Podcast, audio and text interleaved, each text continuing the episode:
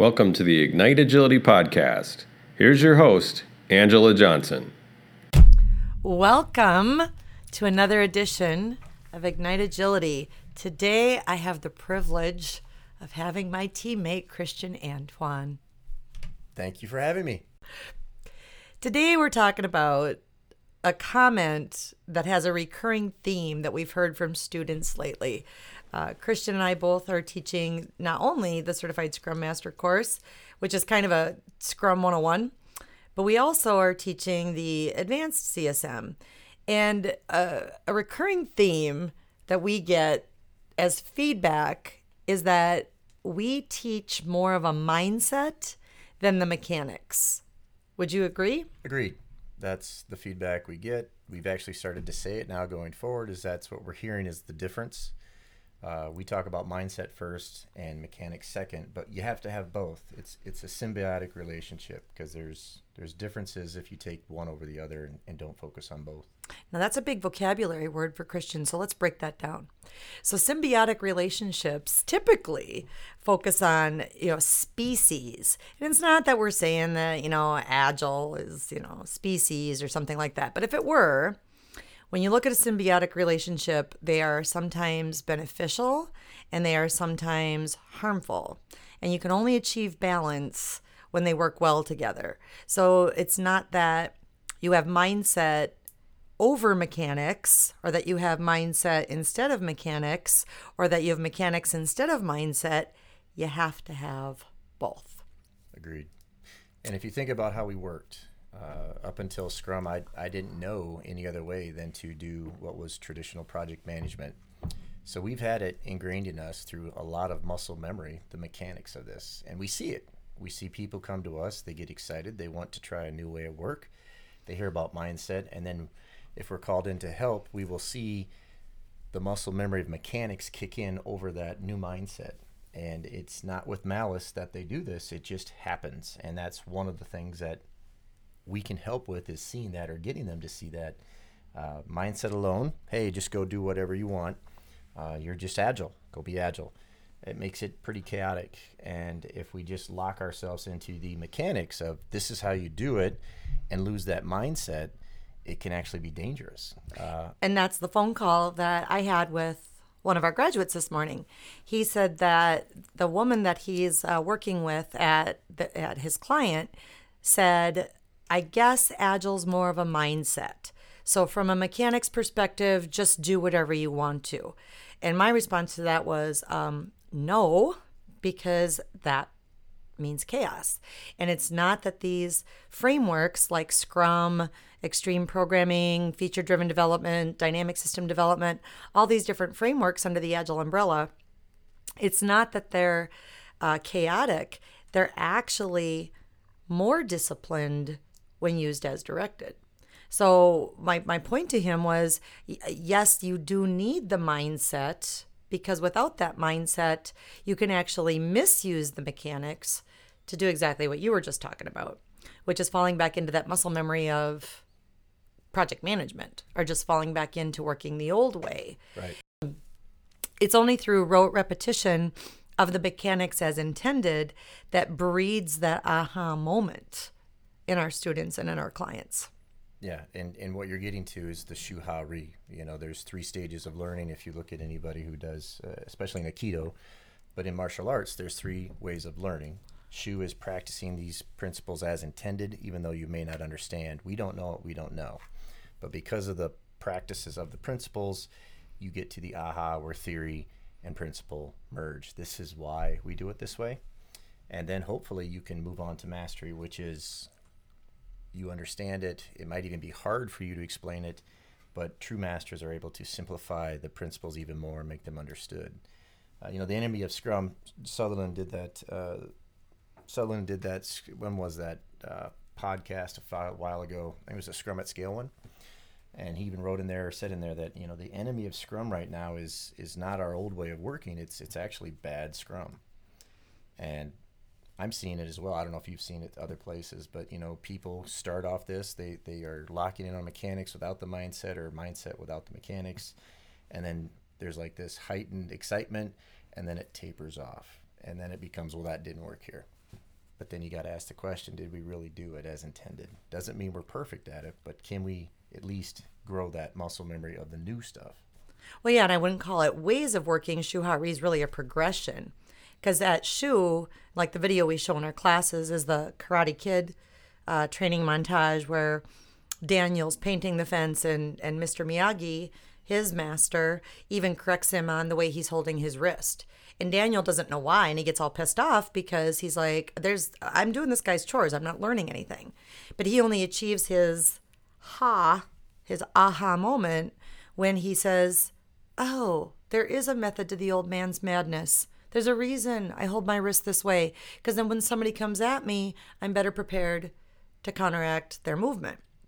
So the mechanics, I think you could go to anybody and learn, but there's a lot of people eh, teaching those incorrectly and they don't understand the disservice that they're doing to those students and to those clients because what's happening is those people aren't achieving their aha moment they're just sliding right back into what they know and then you see this water scrum scrum or fall scrum but whatever and they never achieve change they never actually change the way they're doing work which quite frankly is the whole goal exactly and you see it in other ways too where that muscle memory will kick in when somebody uh, you know, like a project management office, you know, then what, how do you do this when this thing Agile comes in? And you'll see people who are just basically recreating PMOs with the name Agile on it. Uh, that's that's more muscle memory too. Is that we're not actually changing, and it becomes about the word Agile, and not about the problems they should be solving or the problems that they couldn't get solved with their old way of work.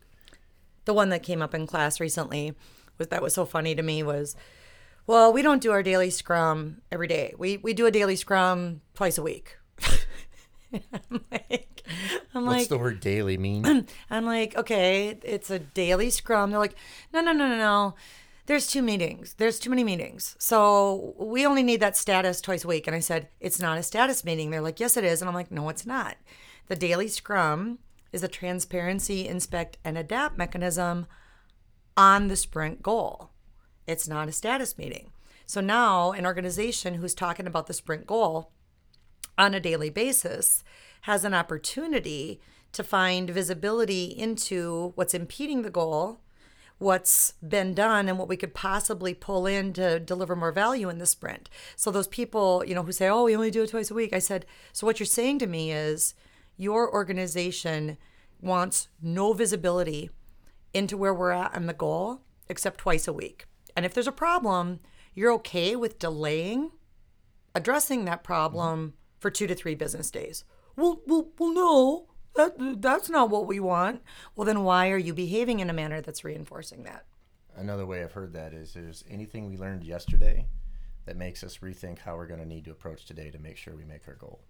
Did we learn anything yesterday from that experiment that makes us rethink about how we're going to do today? Or did we learn we're good? Hey, we're good, keep going hey, we found out something that if we don't change, we're, our goal is in jeopardy.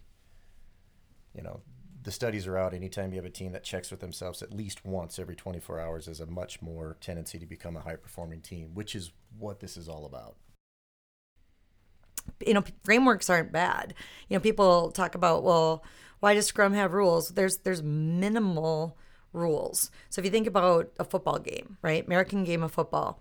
If you said it's really more of a mindset so you guys are going to play, but mechanically, everybody just do what you want. Uh, you'd have some pretty upset people. You'd have a very different result. Rules provide shared understanding. So it doesn't really matter what you do. Doesn't matter if you do mm-hmm. Scrum, doesn't matter if you do extreme programming, feature driven development, dynamic system development. Pick one.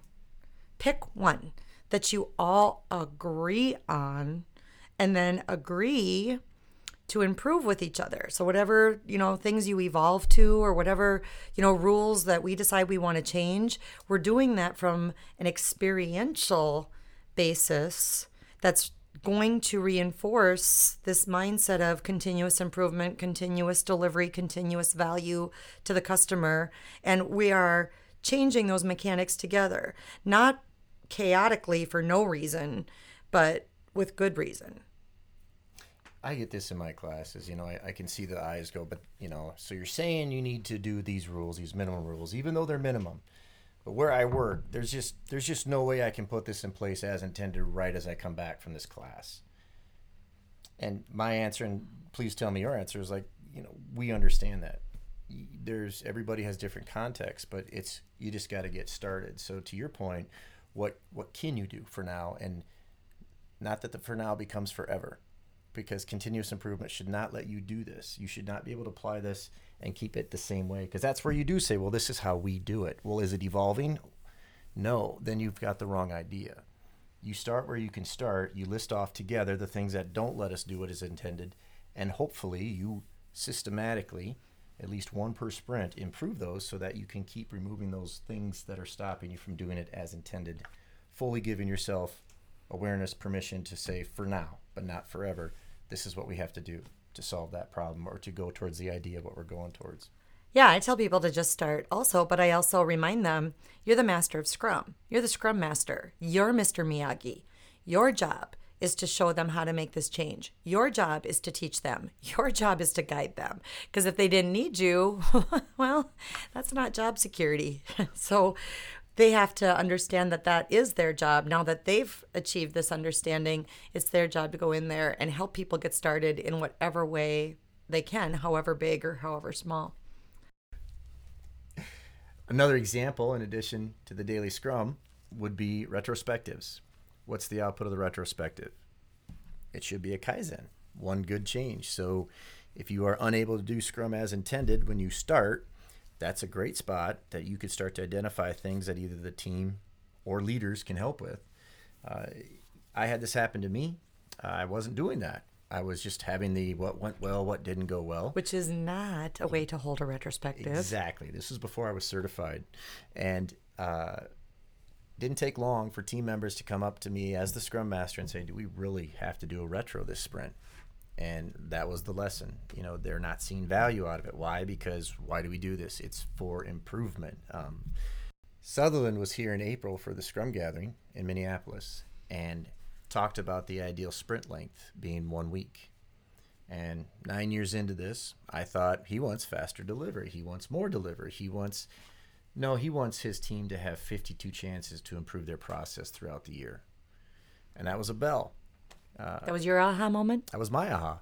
They, uh, the team that sprints once a month that's only 12 times to get better in the year on their process. The team that's doing two week sprints, which we all know is pretty much the industry standard, they have 26 opportunities to improve their process.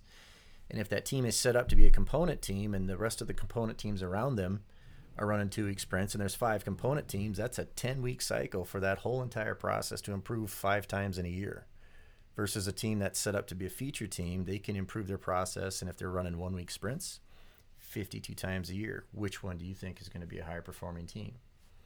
So uh, when we hear about companies not holding retrospectives, you know, the question could be, wait a minute, you, you don't want to have an opportunity to improve? Then we run into the cobbler's kids never having shoes, the mechanic's cars never run. Every team has to work on and work in what they're doing. So mindset and mechanics, you need both.